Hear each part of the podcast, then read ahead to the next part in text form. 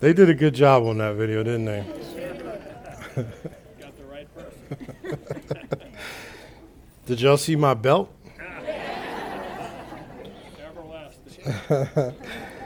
My uh, my wonderful wife bought that for me for Christmas. I told her I always wanted a, a belt, for we wrestle not against flesh and blood, but against principalities and powers. And so I've been telling her that for a while. I wanted one I could put on the wall, and so she got me that for Christmas. Thanks, babe. Who knew it would come in so handy? so if you would, if you turn to uh, Genesis. Genesis chapter 1, verse 15. And I want to preface this by asking all of you to do something for me. And I, you know, a lot of times you won't do it for yourself. so I'm going to ask you to do it for me. And that is to make a concerted effort to, at minimum, be here over the next six weeks. There is going to be so much that we are going to touch and talk about and deal with. There are going to be so many answers that are going to come. And here's what's going to happen Satan's going to work to try to keep you from being here. There's no question. But if you're aware of his plan before it happens, then how many of you know a prepared warrior is an equipped warrior? And so I'm going to ask you and challenge you to do that. And I'm going to, ha- I'm going to challenge you to listen with fresh ears and to realize that there are going to be things that are going to offend and hurt your feelings. There's no question. If it doesn't, you're probably not listening. But what I can say to you is this this is the one of the most, in my opinion, the most important subjects that God addresses because it leads to our success. Uh, it is so important for us to discern and understand the things that we are facing today and how God views them and how God responds to it and how He expects you to deal with it. And so when we discern that, I think you will see there will be answers that'll come if you let them. Amen? And so I just challenge you to have an open mind and to hear what the word of the Lord would be, and that I would speak those things that are necessary to garner your attention and to help you to grow in the things concerning God. Amen. Um, it's Genesis 3:15. I apologize.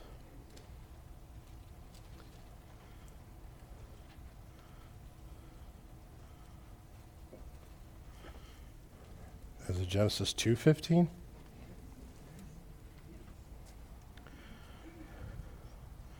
There it is. And the Lord God took the man and put him in the Garden of Eden to dress it and to keep it. And the Lord God commanded the man, saying, Of every tree of the garden thou mayest freely eat, but of the tree of the knowledge of good and evil thou shalt not eat of it, for in the day that thou eatest thereof thou shalt surely die.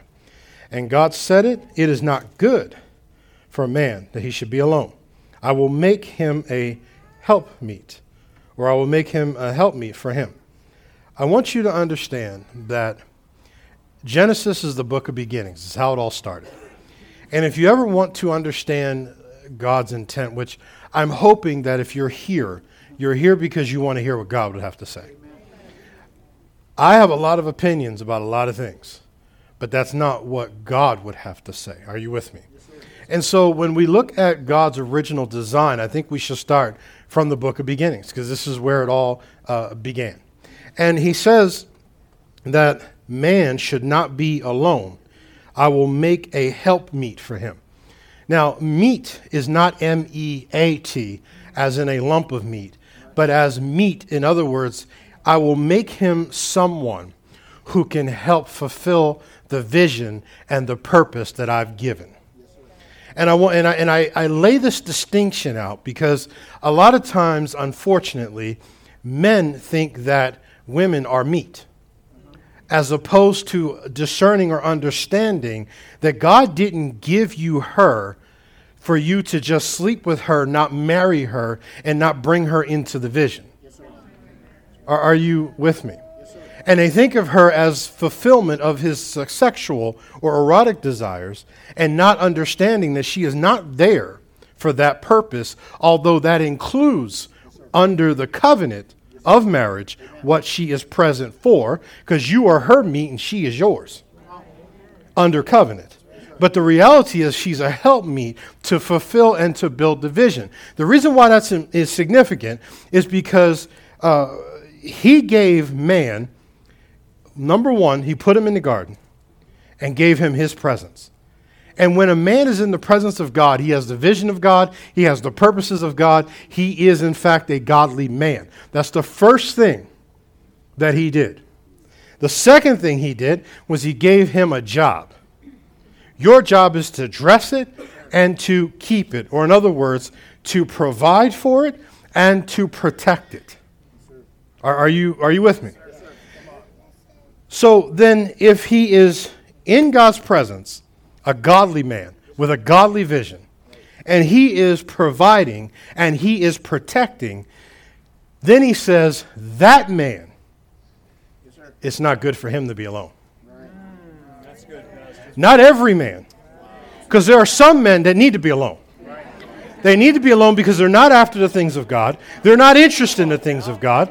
They're, they're not interested in what God is doing. That person should be alone. Because the only way God can turn that person around is he's got to get a hold of him.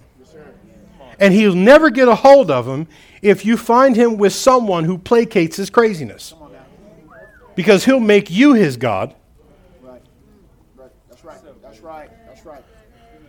Uh, thank you for those one or two amens. So then, a man who's not doing these things ought to be alone. If he if he's about playing video games all day, talking about I just need to de-stress from what? The couch? You went from the bed to the couch, and you need to de-stress. Seriously? And vice versa, men looking for a woman, if she's not in the presence of God, then stop trying to go outside of the things of God to drag them into the presence of God. Because here's really what's going to happen they're going to pull you out. Because if they're not already there, then they're only going to do it for as long as you pretend.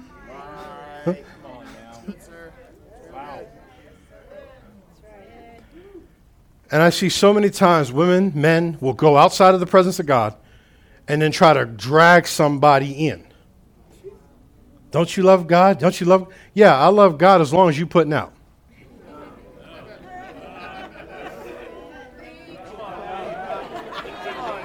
Ding, ding. You have. Find something else you might like.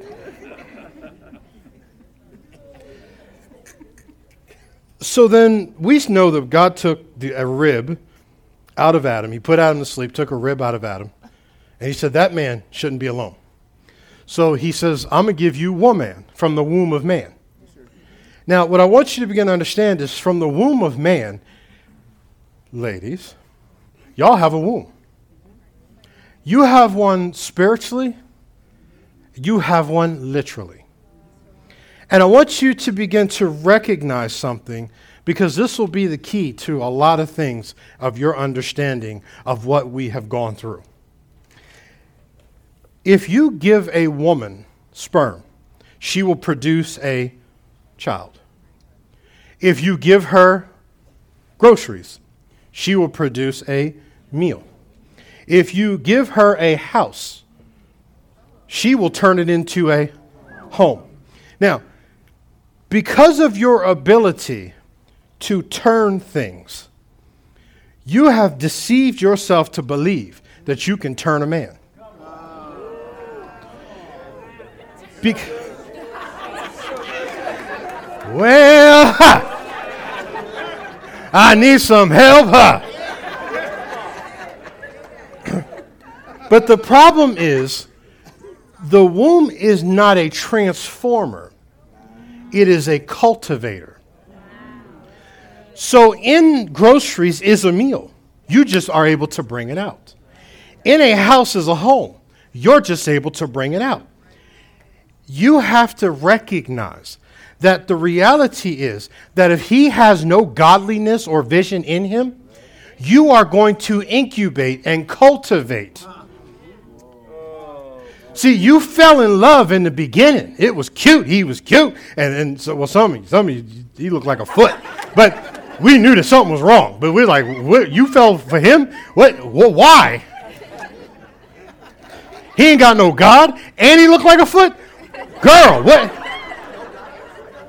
Never mind. So, you take, you take this no vision, no godly having person, and what you don't understand is you incubated that into the trouble you have now.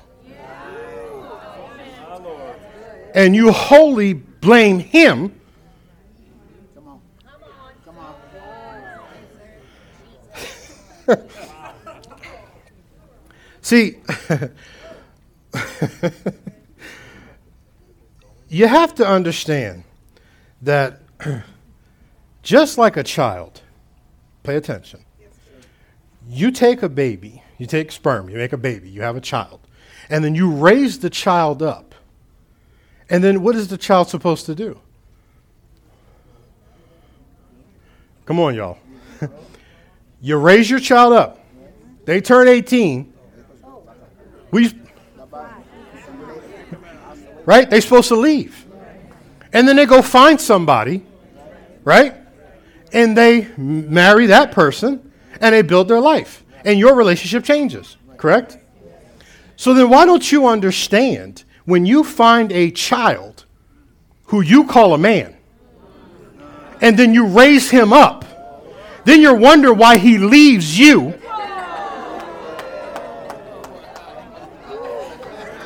I done put 25, 30 years into him, and he got the nerve. You got the nerve.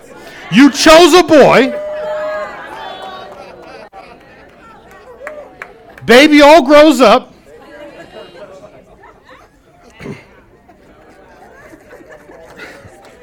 It's a very serious problem, y'all. And, and listen, all relationships have problems, all of them.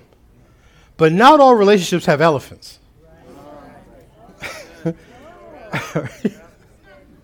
See, and the things you don't want to talk about, the things you don't want to deal with, you're like, well, you know, you know, just my man. No, let's stop you right there. He's not a man. He's a boy. Because boys play house, men build them. That's, that's the difference.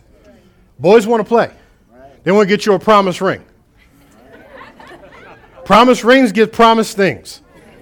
You want to give them a promise ring? Get you some Play Doh and make some shapes like food, put it on a plastic plate and hand it to them and say, Here's a play house, and a play plate, and a play dinner. And until you get serious, I'll get you a real one. But until then, I'm not making you no sandwich. Go call your mama. That's her job.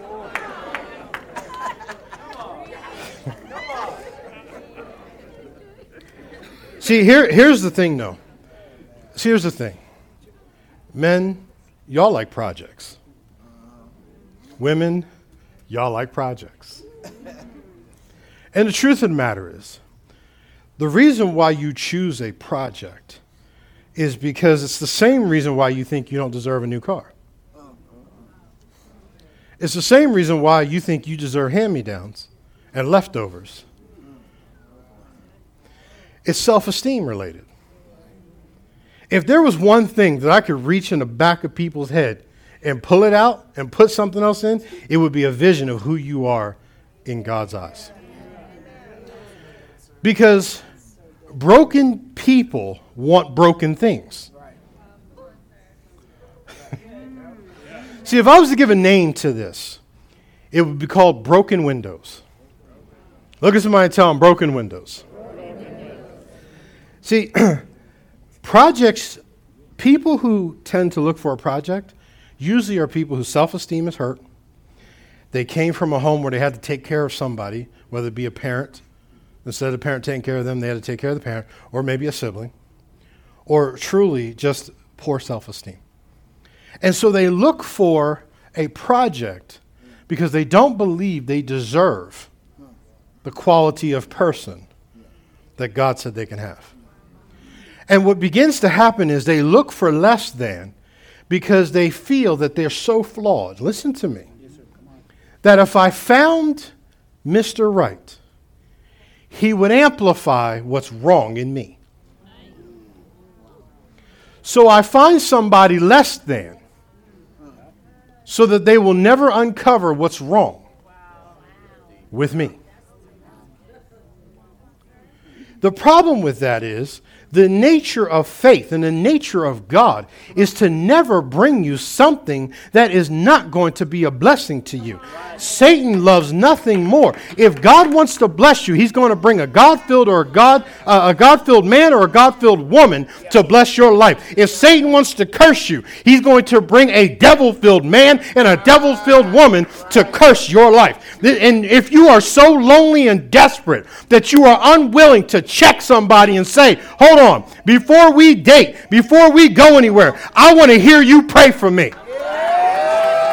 Because if I ask you to pray for me and you start talking about good food, good God, good meat, let's eat, then you know that ain't the one. And I can save myself a whole world of trouble. I need to hear what comes out of your mouth. Because if you are not a spiritual man, if you are not a spiritual woman, quit playing with me and go find somebody else.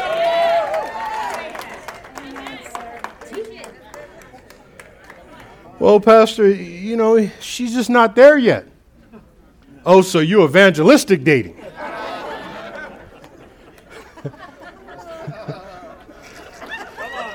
I didn't, I, I didn't know that was a thing. I didn't know that was a thing. Well, you know, Pastor, I'm, I just, you know, I'm, I'm, I'm so tired of being alone. I'm so. Pastor, you don't know. I mean, I've been, I've been all by myself. I've been wanting and wanting and. Listen, did you ever stop and think that God loved the other person enough not to give them you? Yet. And you so focused on, well, if God's going to bring me somebody, and then, no, where, where's He going to bring it in the club?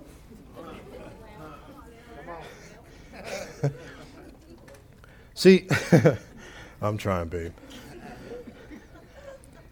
See, he or she becomes a reflection of your self esteem. It's like an eagle who has been raised as a chicken, never knowing they could fly. They're going to cluck like a chicken. They're going to try to date and marry another chicken, never realizing you are not a chicken. God created you to have healthy relationships.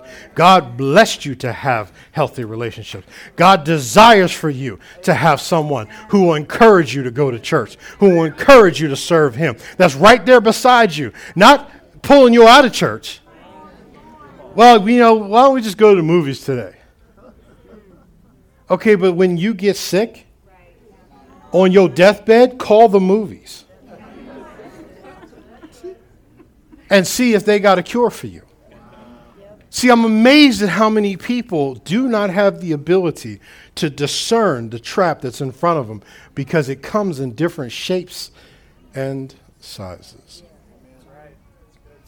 And he knows exactly what shape and size floats your proverbial boat. And this is why when you date and marry a project, they eventually grow up and move out because they were your kid.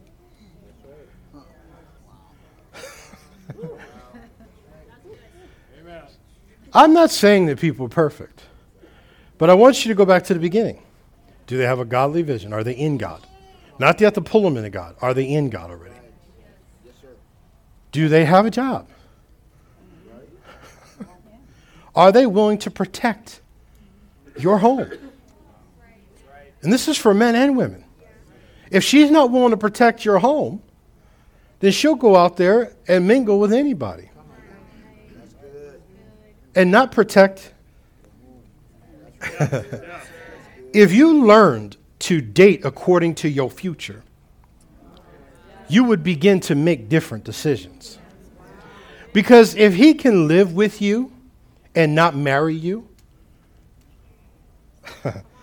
no, I, no, let me, let me, let, let me show it to you. 1 Corinthians chapter 6, verse 12. 1 Corinthians chapter 6, verse 12.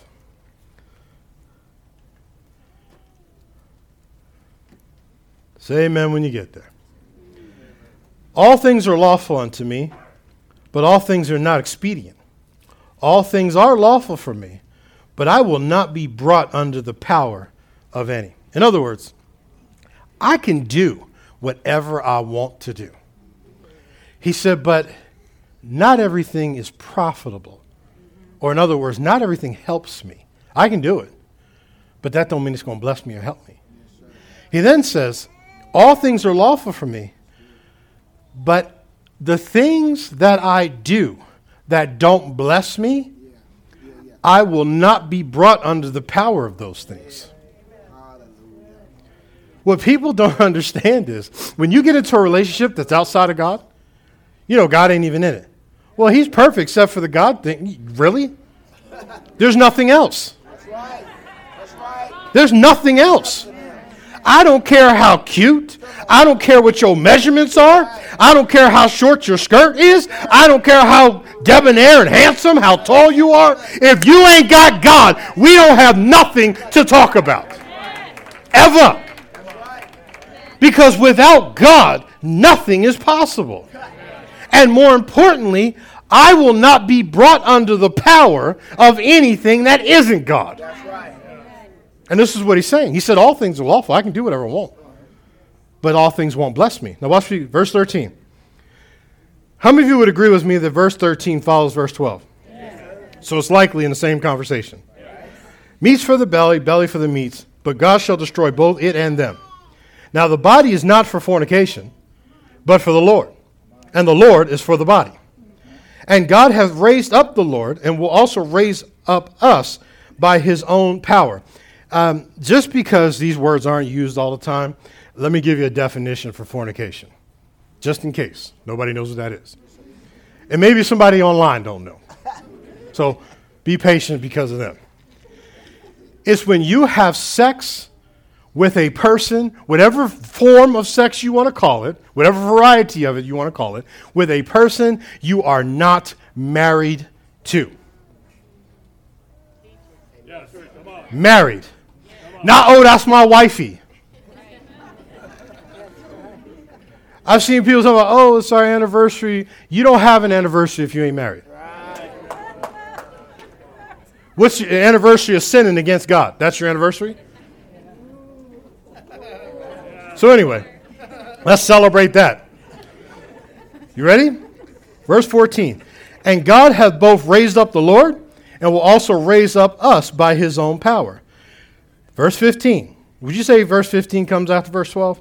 Good. Know ye not that your body are the members of Christ? Shall I then take members of Christ and make them members of a harlot, a prostitute? God forbid. What? Know ye not that he which is joined to a prostitute is one body? For two, saith he, shall be what? But he that is joined unto the Lord is one spirit.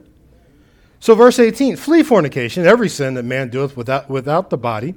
Every sin, every sin that a man doeth is without his body. But he that committeth fornication sinneth against his own body. What? Know ye not that your body is the temple of the Holy Ghost which is in you, which ye have of God, and ye are not your own? For ye are brought with a price. Therefore, glorify God in your body and in your spirit, which are God's. He says to be with a prostitute or to sleep with someone who sleeps with a lot of people is to join your body with this person. And he says, Know ye not that your body belongs to God? So then, whatever you do with your body, God is in the midst of that. And despite whether you turn the lights off or not, He's still there. And He's saying, How could you do this to your own body and not think anything of it?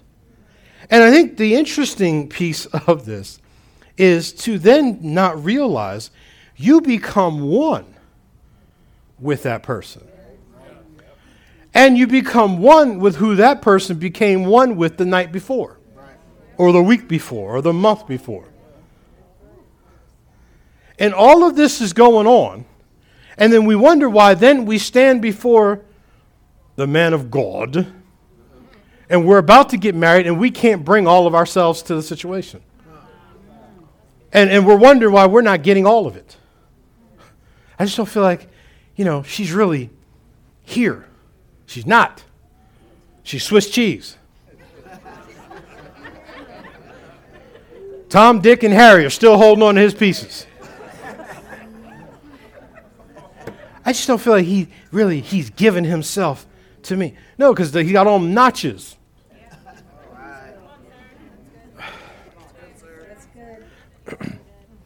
Ephesians 5. Ephesians 5 25. Now, remember, he said every sin that a man does is without his body.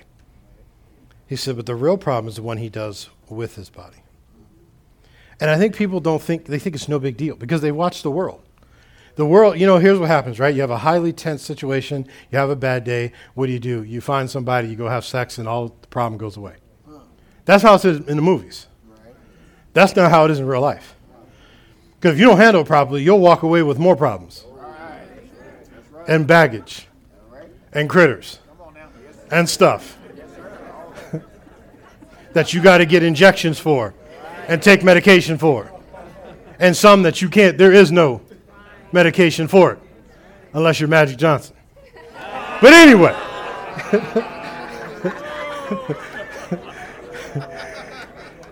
Pastor did him dirty. Ooh, listen, it is what it is. You ready? 525. Husbands, love your wives even as Christ also loved the church. He gave himself for it, that he may sanctify and cleanse it with the washing of water by the word, that he may present it to himself a glorious church, having spot, having, not having spot or wrinkle or any such thing, but that it should be holy and without blemish. So ought men to love their wives as their own bodies. He that loveth his wife loveth himself. For no man ever yet hated his own flesh, but nourishes and cherishes it, even as the Lord loved the church. It's interesting how in Corinthians he said, What you do to your body shows your understanding of your body. And then he says in Ephesians, Husbands, love your wives the way you love your own body. Right. But what you ain't figured out yet is, because I've had many many a spouse come to me and say, My spouse cheated on me. What's wrong with me? Uh-huh. That's what they'll say. What did I do wrong? And I'm like, Nothing. They hate their own body, they hate themselves. It ain't in you, it's in them. Anybody who can be married and then go out and put themselves out there with somebody else has to hate themselves. He said, Every other sin you do without your body. This particular one, you do with your body. He said, You have no idea, which means you have no fear and regard for God to do with your body what doesn't belong to you, it belongs to God. So if he has no respect for God, if she has no respect for God, what makes you think he or she can love you? when he says love your wife like he loves his own body. So if he hates his own body, he's going to hate his wife. If she hates her body, she could care nothing about her husband. This is why Paul and Jesus, when they spoke about relationships, they said infidelity was such a big issue. This is why they said it. Because it's like if you can't stay so, listen, some of you, here, here's what you do, right? You hear stuff, talking about relationships, and you're sitting there, you're married, and you're like, see, he talking about her. He talking about him. No, I'm talking about you. and then you think, see, this is my get out of jail free card. No, it's not. No, it's not. Because if you're in a relationship that is not under covenant, you have a get out of jail free card already. But if you're in a relationship under covenant, God expects you to work it out.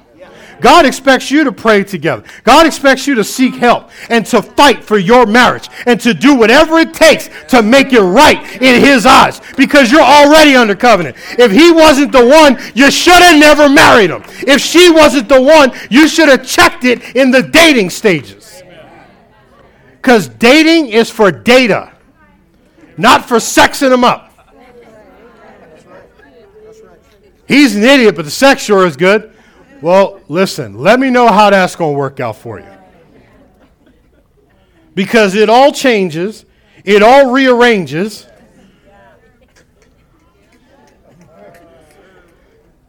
Don't make me go there.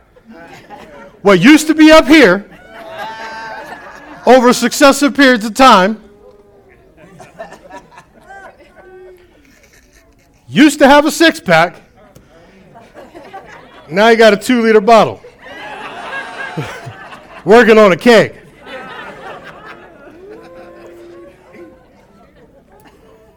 Watch what he says. For we are members, verse 30, for we members of his body, of his flesh, and of his bone. For this cause shall a man leave his what? And? And shall be joined unto his? And the two shall be? This is a great mystery. this is a great mystery. He said, This is a very powerful thing that people just don't seem to understand. Why would he spend all his time having these discussions about these types of things if it wasn't important? See, if you loved your body, yourself, the Bible says to love God with all your heart, all your mind, all your soul. He said, and then the second thing is like in the first, love your neighbor as you would love yourself. If you love yourself, and people are like, well, what's wrong with me? What, what did I do to make her cheat? What did I do to make him cheat? Nothing. He don't love himself. Right. She don't love herself. Everybody say broken windows. Mark chapter uh, 12. No, Isaiah 3. Isaiah 3, verse 5.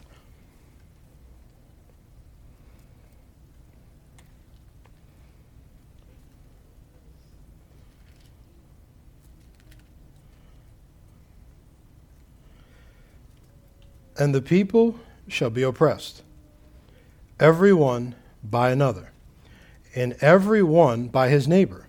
The child shall behave himself proudly against the ancient, and the base against the honorable. When a man shall take hold of his brother of the house of his father, saying, Thou hast clothing, be thou our ruler, and let this ruin, everybody say broken windows, broken windows. be under thy hand. In that day shall he swear, saying, I will not be a healer, for in my house is neither bread nor clothing. Make me not the ruler of people. Now, I'm going to read something else along the same line in just a second, but I want to give you a history.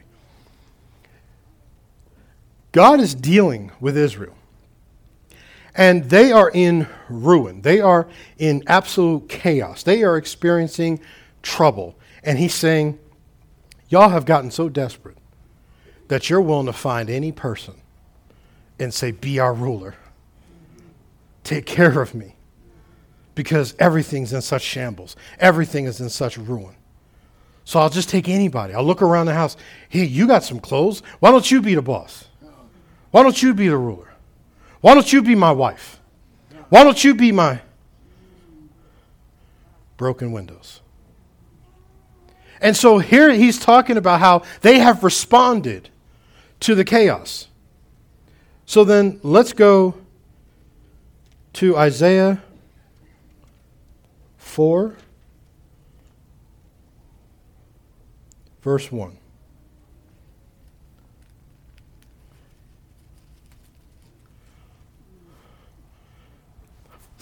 In that day, how many of you know verse 4 follows or chapter 4 follows chapter 3.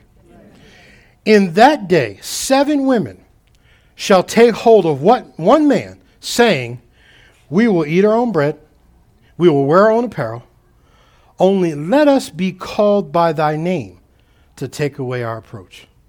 In other words, I don't need anything from you other than I just want to be with you so I don't have to be alone. So I don't need you to have a godly vision.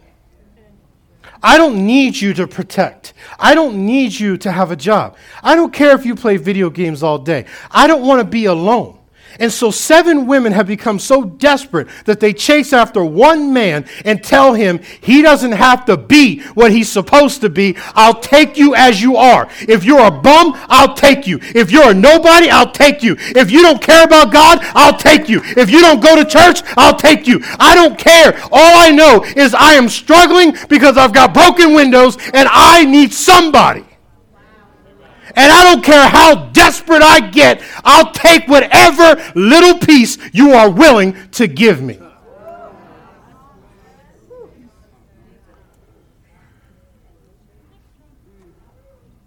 Because I have no commandments, requirements, or, per, or, or, or expectations of you.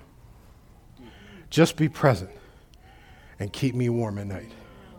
Just be present I don't care if you go keep somebody else warm. We'll just keep that our little secret. But take away the approach. Let me be called by your name.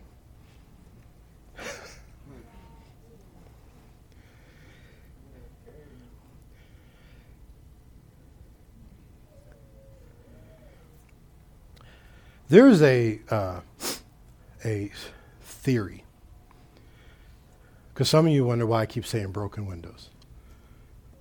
There's a theory. It's called the broken windows theory. And it is used by city planners, government agencies. And the premise is this if you have a building or locations in a city that are run down, if you leave it tagged with graffiti, if you leave the windows broken, because it's broken, it will incite more crime. Just because you refuse to repair. So they did a study. They put a car, same car, one in New York, one in LA. The one in New York, they smashed the window, they put it up on a, on a, on a, a stilt, on a uh, cinder block, removed one of the tires, and the other car, they left it in pristine condition, closed up, sitting on the street. Within a week, the car in New York was stripped. The car in LA was untouched. So then everybody says, oh, that's just because that's New York. So then they went and they bashed a window in in the one in LA and put it on a cinder block. And within a week, that car was destroyed. And they they began to realize when you have broken windows, you attract criminals. You attract greater crime. You attract, see, because you won't fix your problem. You won't deal with the fact that your self esteem is so low that you would take anybody. You won't fix the broken windows. And because you won't fix the broken windows, your broken windows attract people who are only coming to do greater harm. Now you found yourself, you're not serving God, you're not attending church anymore, you're not, and you're oblivious to the fact you got broken windows. And he said, But if you want to clean up the city, you start getting the trash. You start cleaning up the windows and fixing the windows, getting rid of the graffiti, and making it appear to be. And you have no idea that when Jesus hung on the cross, the very thing that he did was to pick you up and fix your windows and to fix you up in a way that made you better than what you ever were before so that you would be seen as the righteousness of God, that you would be seen as him in the flesh so that you wouldn't have to go and lower your standard to be abused and accosted by people who had no spiritual discernment. You weren't meant. See, the Bible says he adjoined himself to the citizens of that country. And when he came to himself, he said, My father, servants, are living better than I'm living. He's over here eating husks and pea pods and all kinds of crazy things with the pigs. Finally, he said, I'm going to go home to my daddy. And what I'm trying to get you to understand is I don't care what the world has told you you are. You still have a daddy who wants the best for you, who is standing with open arms and says, Listen, come unto me, all those are weary and laden. I will give you rest. I will put you where you fit. I will clean you up. Put his robe on him, gave him a ring, put his sandals on him, straightened him up, and said, Listen, you are my child. Stop acting like a pig. Because when you begin to realize who you are, you will expect.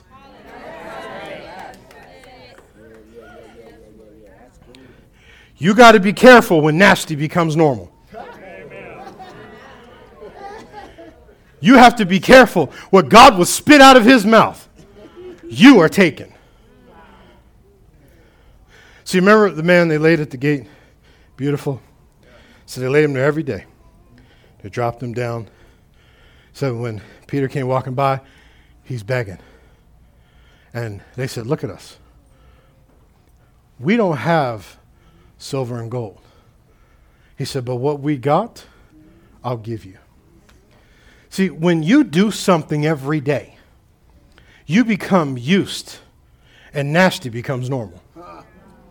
See, they put them there every day begging, every day, begging, every day, begging. See, when you start doing things every day, you, you have no idea what you're teaching yourself, what you're teaching your children, what you're teaching. You have allowed nasty to become normal. And then all of a sudden, it's okay now. It's not okay because God said it was okay. It's okay because you become normal. Yes, sir. And the reality is, God has many things to say. And the reality is, if it doesn't check our lives, there's a problem. Yes, sir. Amen. Look at what he says, Hebrews 13 4. Aren't you glad you came today? Hebrews 13 4. In the Message Bible. Honor marriage and guard the sacredness of sexual intimacy between what? Wife and God draws a firm line against casual and illicit sex. You know what illicit means? Against his rules. I've seen people violate this and then wonder why things are just not quite where it's supposed to be. And they think somehow God, he's saying he draws a firm line. They think, oh, it's, it's, you know, he understands my heart. That's why you ought to be nervous. That's right. That's why it ought to concern you. That's why you ought to look at him who's willing to violate you against God's will every single night and think not enough of you to say she deserves better. But he can't do that because he don't love himself. So then you're like, well, I don't understand.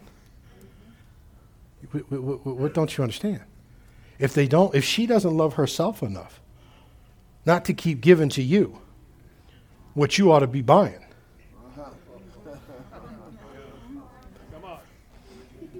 Can I tell you how many times, how many times I have been in spiritual guidance with, you know, people who are unmarried. And I'll say, the first thing you're going to do if you're going to stay in, in guidance with me, you're going to stop having sex. Well, I, you know, he doesn't seem to want to get married, and I don't understand why she don't want to get married. And she's dragging her feet. You know what y'all going to do? You're going to stop having sex. Never fails. A month later, hey, we ready to get married. I know. Because your dumb self didn't know that why buy the cow if I can get the milk for free? It don't take a highly spiritual person to tell you that.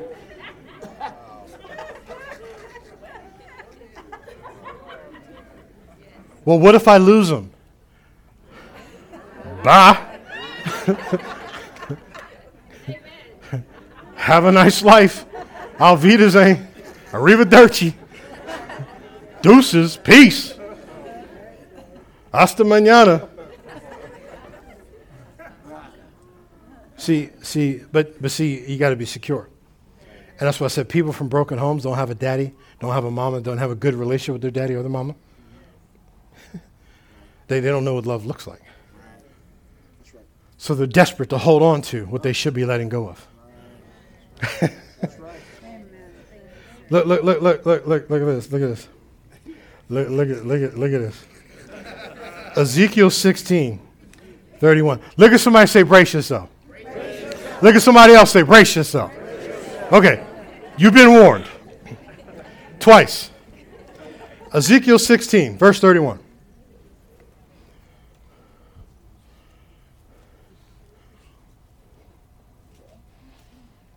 In that thou buildest thy eminent place in the head of every way, and makest thy high place in every street. And thou hast not been as a or thou hast not been as an harlot, in that thou scornest hire. In other words, if you were like a, a, a prostitute, you would want to get hired out. He said, but you're not even as smart as the prostitute. You don't even want to get hired out. Watch what he says. Told you, brace yourself. But as a wife that committeth adultery, which taketh strangers instead of her husband, they give gifts to all whores, but you give gifts to your lovers and hired them. that they may come unto thee of every side for your whoredom. He said, in other words, smart women got it together. I ain't saying she's a gold digger, but she got it clear that he's supposed to bring the gifts to me. He said, You ain't even smart enough to get the relationship straight. You bringing gifts to him.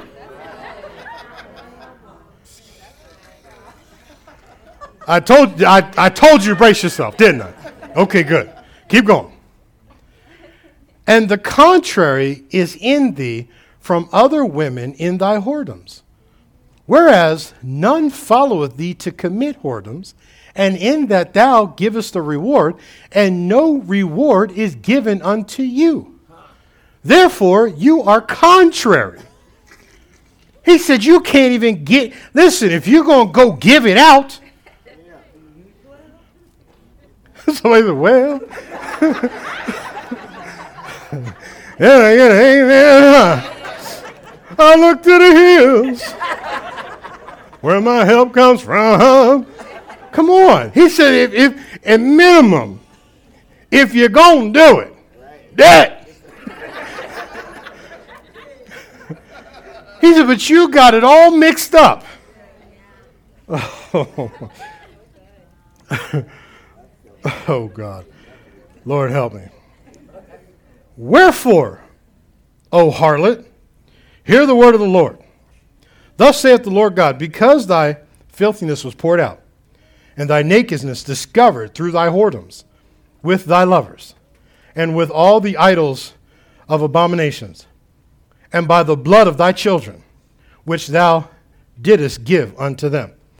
Behold, therefore, I will gather all thy lovers and whom thou hast taken pleasure, and all of them that thou hast loved, with all them that thou hast hated, I will even gather them round about against thee, and will discover thy nakedness unto, un, nakedness unto them, that they may see all of thy nakedness. See, people don't understand. God said, I'm going to bring confrontation to you. And the confrontation is the catalyst. It's supposed to be the catalyst. See, people think they don't have to reflect on themselves when dealing with God. And this is one of the things that I'm telling you has pervaded perversely into the world today. That you can still love God and not check yourself. That's, that's, the, that's the thing. Oh, I, I love God. You sure? Why doesn't your life look like you love God? Why do you act? You don't act like you love God. Because if you love really, I mean love God, it would bother you. You, you might not listen. You might be in a situation right now where you're like, you know what? I really shouldn't be doing this. I know I shouldn't be doing this. And I, I, I'm not trying to get you condemned. Here's what I'm trying to tell you.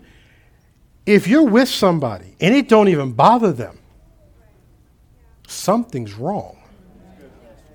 And I don't mean they tell you it bothers them. I mean you really know that it bothers them because they're moving towards marriage.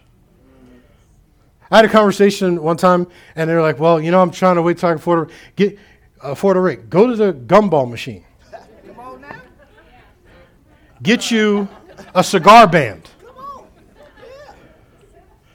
You can order a ring off of Amazon for ten dollars.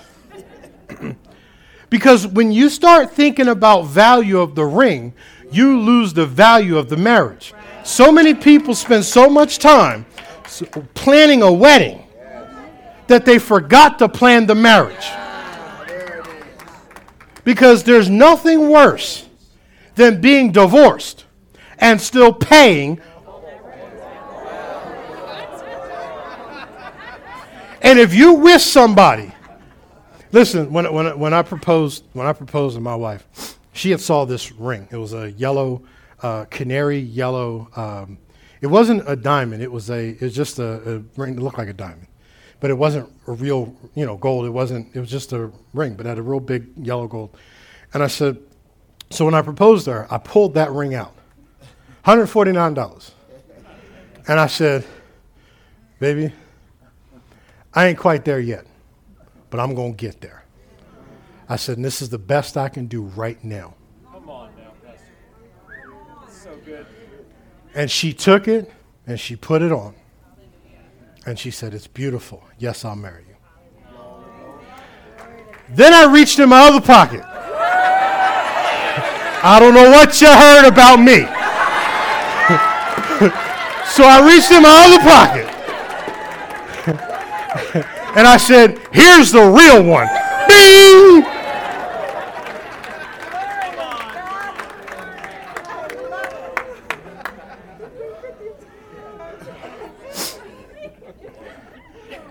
listen, listen, listen. If, if, if you are somebody that that's what matters to them, you, you, you ought to change rooms. Yeah.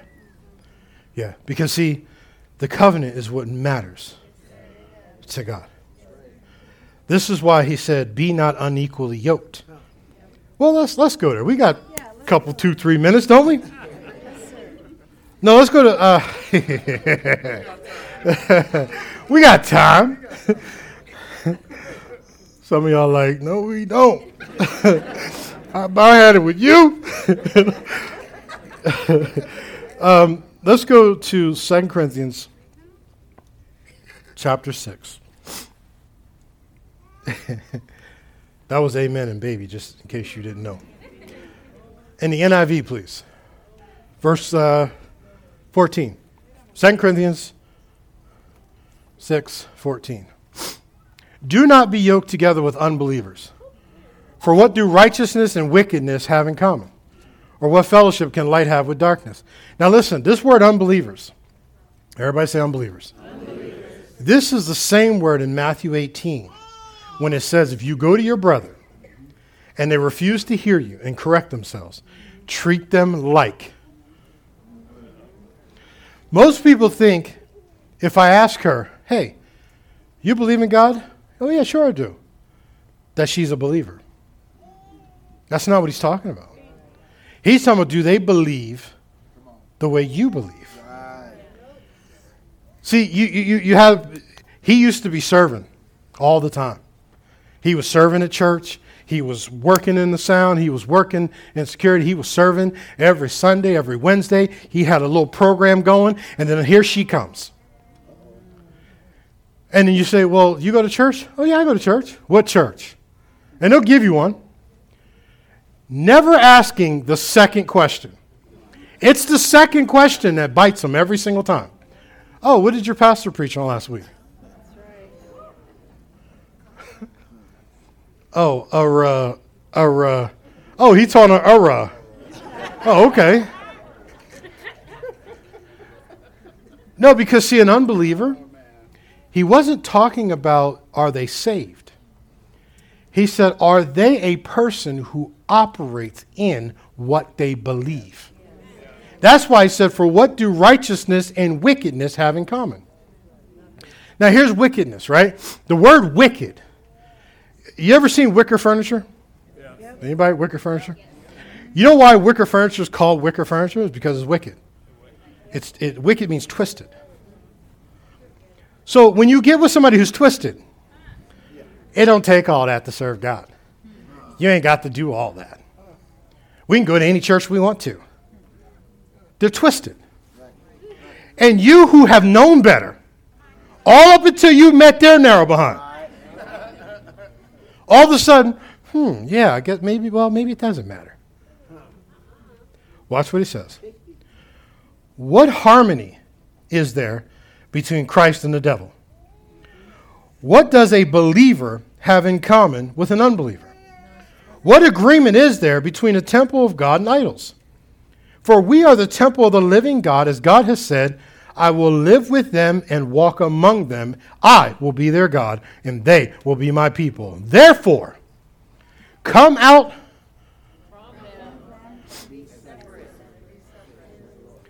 It says evangelistically date them until they come around. Huh? As my, as my dad used to say, huh? Come out from them. My, my wife hates that, by the way. She'll say, I'll go, huh? so, come out from them and be separate, says the Lord. Touch no unclean, touch. Oh, okay, so we just have sex, but we can't touch it. No. touch no unclean thing, and I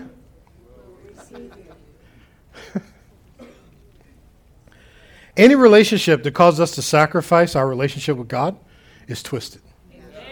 Any relationship that causes us to have to doubt what we've already known. We didn't come all the way this far. Then all of a sudden, here comes this struck match. Here she comes, this chicken head. You know it don't take all that. All of a sudden, she a theologian. Ain't spent not near a bit in church, but she's now a theologian.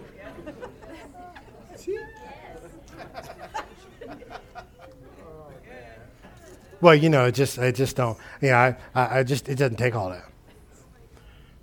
And and and because you are looking at the wrong things. You led with sex.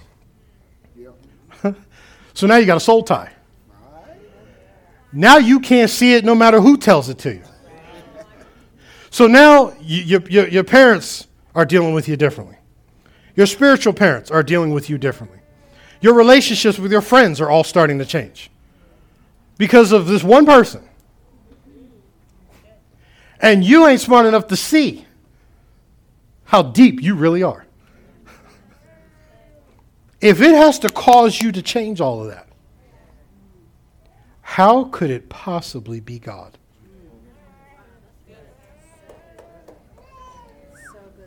God fought so hard to get you out.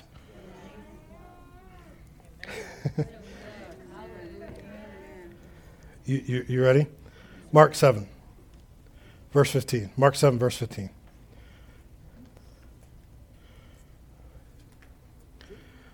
We got them on the run now, y'all. You ready?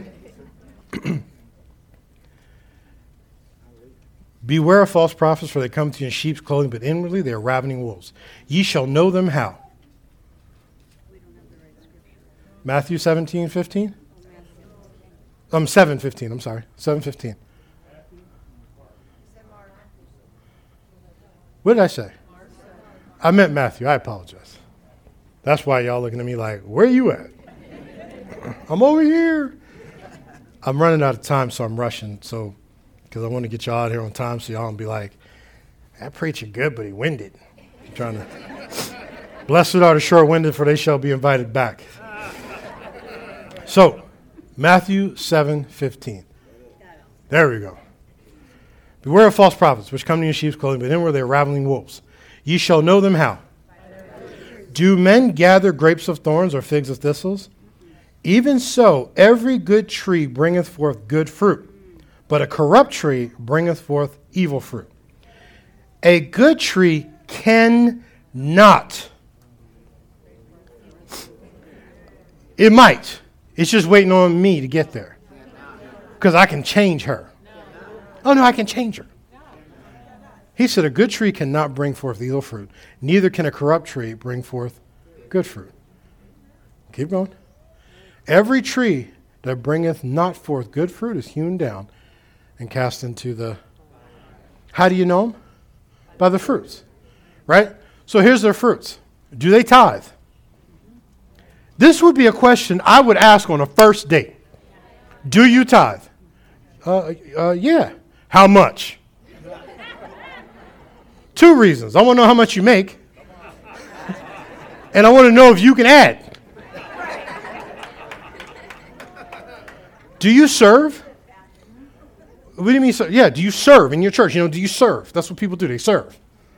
Do you serve? Um, well, you see, what had happened was strike two.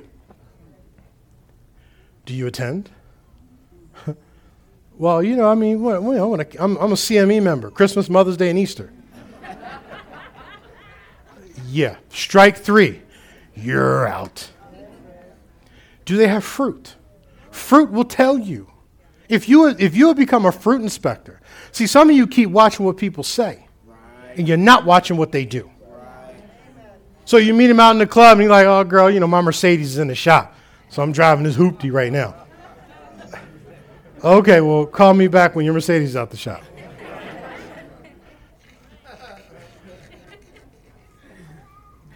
Because if they don't have fruit, like I told you, ask them to pray for you.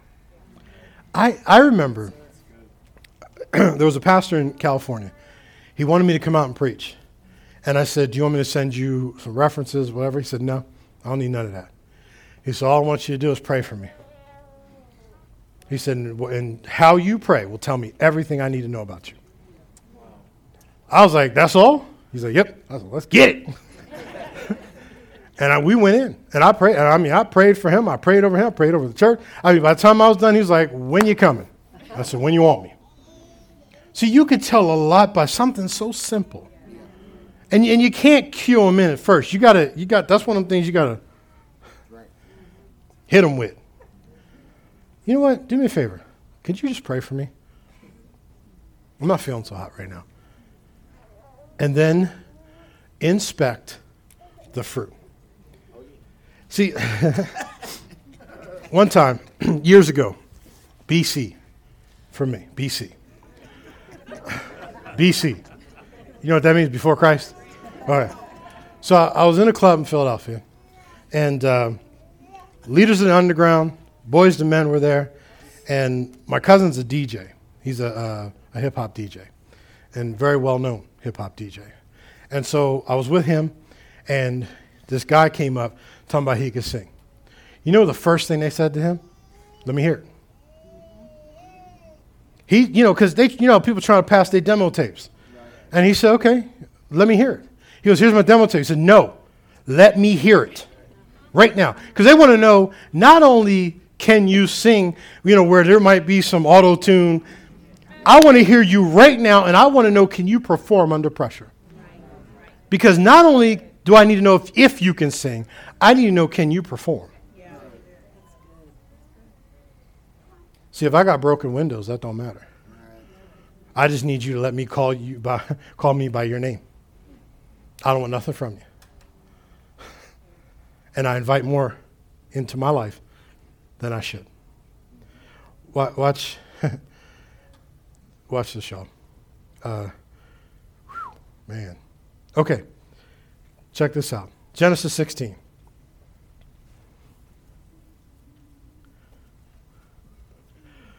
Oh, God. Hebrews 12, 1. then we go on to Genesis 16. Hebrews 12, 1. If we can put that in the, in the New Living Translation.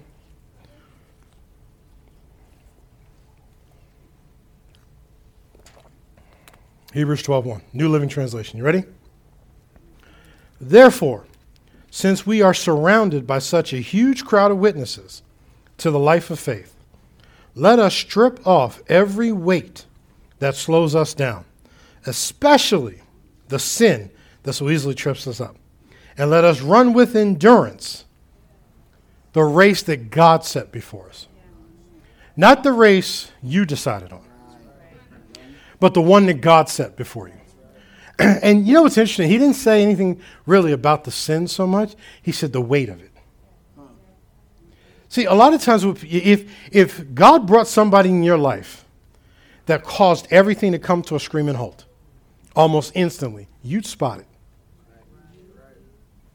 So, what they have to do is weight you down as you're running the race. So, you was getting it. Then all of a sudden, you're like, and the weight is just piled on, and she's become a weight to you. Now, now you know you stop coming to church. You're coming every other Sunday. Then you're not coming really at all. Then it's Christmas, Mother's Day, and Easter, and then we don't see you anymore. Slow progression. Wait. He said, "Be careful of the weight. Be careful of the things that you, you had. You had it together. Your spiritual parents, your natural parents, your friends, everybody was cool until this person came. Then all of a sudden, people trying to talk to you, tell you, listen, you know, you're missing it. And instead of avoiding him, you're avoiding them. because you have allowed the weight to slow your race down. Now you're not, in, you're not even connected like you used to be. You're sitting on the outside looking in, wondering how did you get out there? You wasn't out there before. And the only thing that changed was her. Which is why he said, don't let these things slow you down. Get out of these relational liabilities. Because see, if you are with the right people, see, if you if you connected with the right set of friends, the right set of friends will be like, come on, girl, let's get it. We going to church today, we're gonna hear us a word. Oh, I feel like I'm tired. Girl, get your act together. I'll come pick you up if I got to. Come on. We going. You will have no idea what God has in store for you. That's how people who are equally yoked talk to each other. I don't want to go there. They, they, they, they just, they different. I want to go somewhere where nobody knows my name. Why? You embarrassed to me or you embarrassed to you?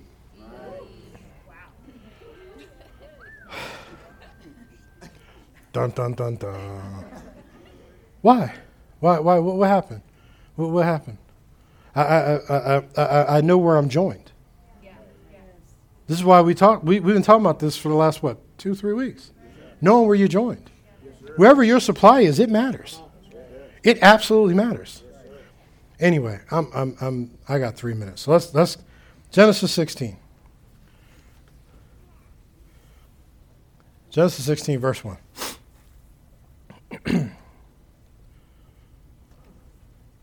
now Sarah, Abram's wife, had not been able, a New Living Translation, Genesis 16, uh, had not been able to bear children for him, but she had an Egyptian servant named Hagar. So Sarah said to Abram, The Lord has prevented me from having children. Go and sleep with my servant. Perhaps I can have children through her. Abraham agreed with Sarah's proposal. He's like, You want me to do what? who's, the, who's the promise on? Abraham and not this Egyptian woman. Right? You want me to do what? Uh, go sleep with my. Oh, okay.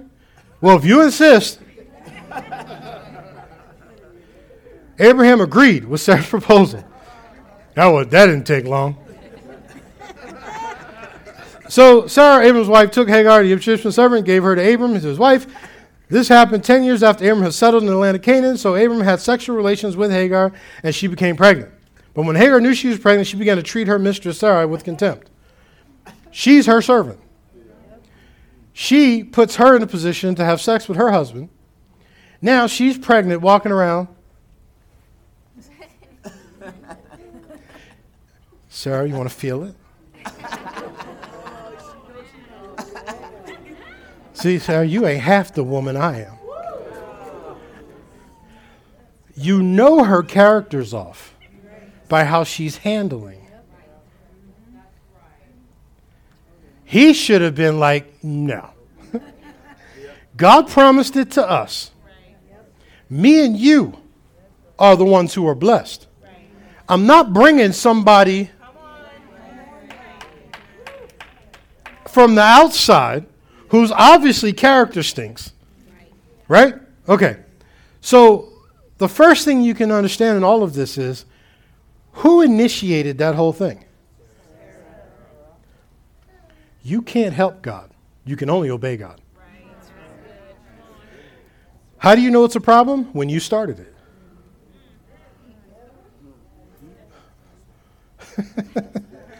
How do you know it's a problem? You started it. You don't want sending winks across the room.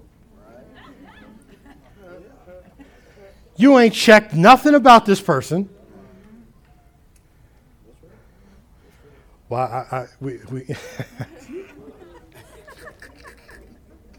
Can I help you with something, y'all?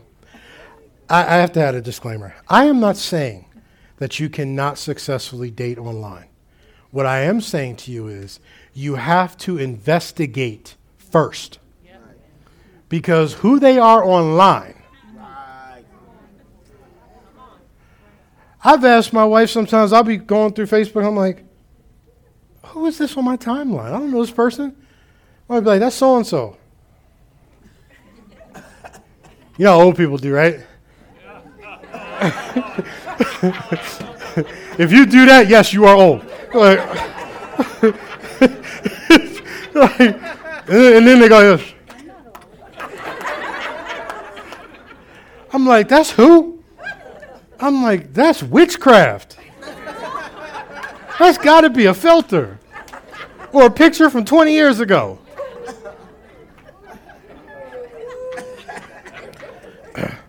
My point is, you got to investigate. And I'm telling you, one of the biggest things that happens, particularly with this genre of online, is I can be anybody I want to be online. I'll move on.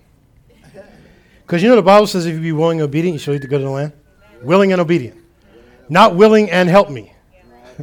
obedient, obey him. Not help. You don't have to get involved in help. Because if you get involved in help, it's going to be. See, God had told him and her, I'm going to give you a child. But see, broken windows will get you to start trying to help God. And you'll be inviting things into your life that you should not invite into your life. You'll be inviting problems into your life that you should not invite into your life. And then you're in the midst of the struggle, wondering, how did I get here? And it was because you decided you would help God along. Broken windows. You refuse to address your self esteem and your daddy issues, your mama issues. And now you've got greater crimes happening in your life because you wouldn't fix your broken windows. You didn't think it was important to fix the things that were wrong in you so you could teach your daughters and your boys, your young boys, how to be a man, how your daughters to be a woman, and how, more importantly, how a woman should be treated and how a man should be treated. So you perpetuate a cycle that is hurtful, leads to poverty, because you got broken windows. And you ride by them every day. Oh, it's just a broken window. We'll board this up. It's too much work to fix that. We'll just put something over it. We'll sweep it under the rug. Broken windows. You did well. Maybe I'll help God along. Besides, I, have been, you know, been waiting for this child for I don't know how long. We'll, we'll, we'll, we'll come up with our own plan. Broken windows. You're thinking, maybe if I just stay in a relationship long enough, he'll come to love me the way I want to be loved. Broken windows. All you're inviting is more crime, more problems, more troubles. You over here, why am I not good enough for him? Why, does, why, why doesn't he just see me for who I am? Because you're looking through a broken window. And everything looks broken through a broken window. You're wondering, uh, you know, how can I salvage this? How can I fix this? You ever think maybe it, it, it just can't? Well, God can do everything except override you. God can fix anything except your broken window. I, I am pleading with you. I am begging you to please hear me. Because all jokes aside, broken windows are very serious. When you don't see yourself, when you realize that, hey, wait a minute, if he's the King of Kings and the Lord of Lords, I'm a king, I'm a queen. I should be treated this way. I should be valued this way. I should be esteemed this way. I should be supported this way. Anything that pulls you away from the plan of God cannot be God. It's a broken window. Amen.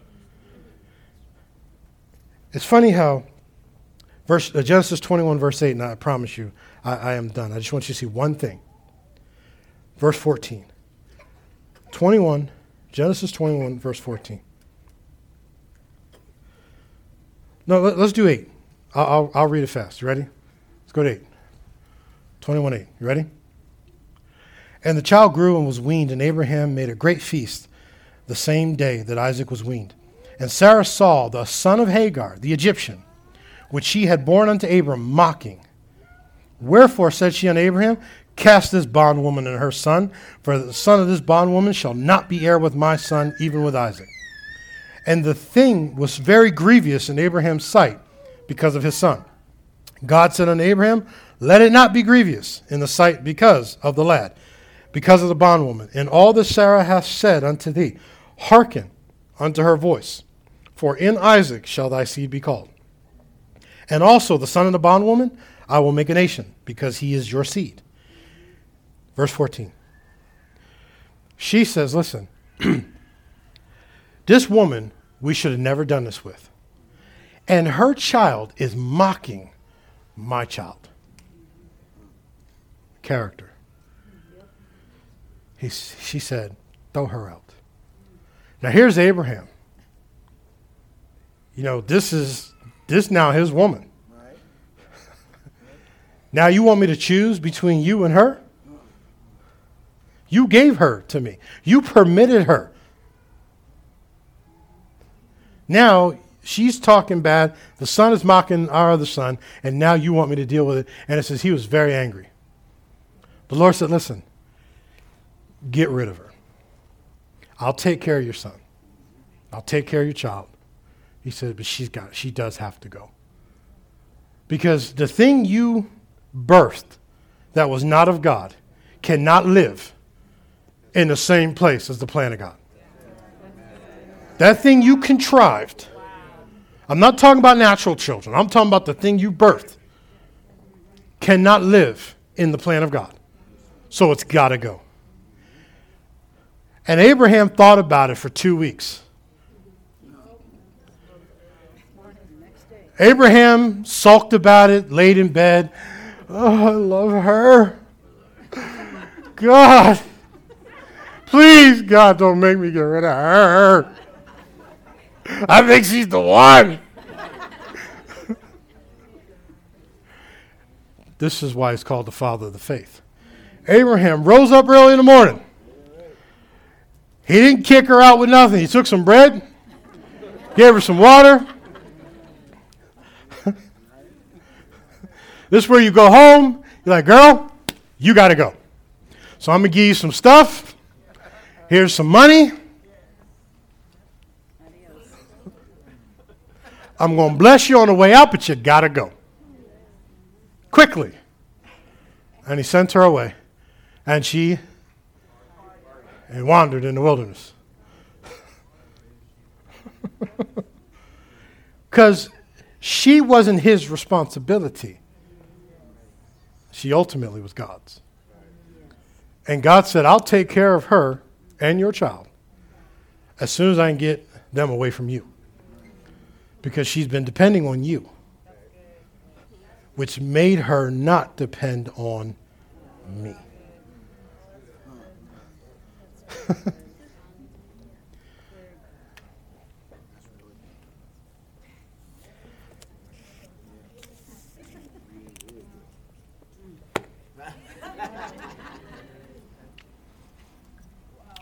Father God,